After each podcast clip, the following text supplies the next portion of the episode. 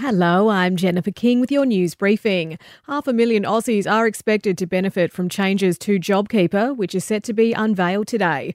$15 billion is being added to the scheme, expanding the wage subsidy program after Victoria introduced new lockdown measures. It's predicted the second lockdown will hit Australia's bottom line to the tune of $12 billion.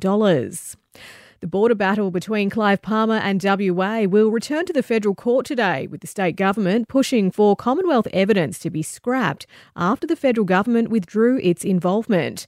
It's understood lawyers will call for a fresh trial, arguing the case is now meaningless, while Premier Mark McGowan is standing firm on the need for our border to remain closed, saying it's what West Aussies want. The West Australian people want the border to stay in place. We know it works. We know it saves lives. We know it prevents illness. They want the Commonwealth to help us. So I'd urge the Commonwealth to listen to the public of Western Australia. Well, the Premier will dial in for another National Cabinet meeting today, with the COVID crisis in Victoria expected to dominate discussions. Border restrictions will also be on the agenda, as well as the latest on a review into hotel quarantine.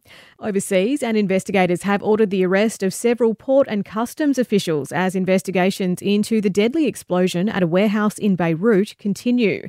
The death toll has climbed above 150, while thousands have been injured after the blast flattened parts of the city.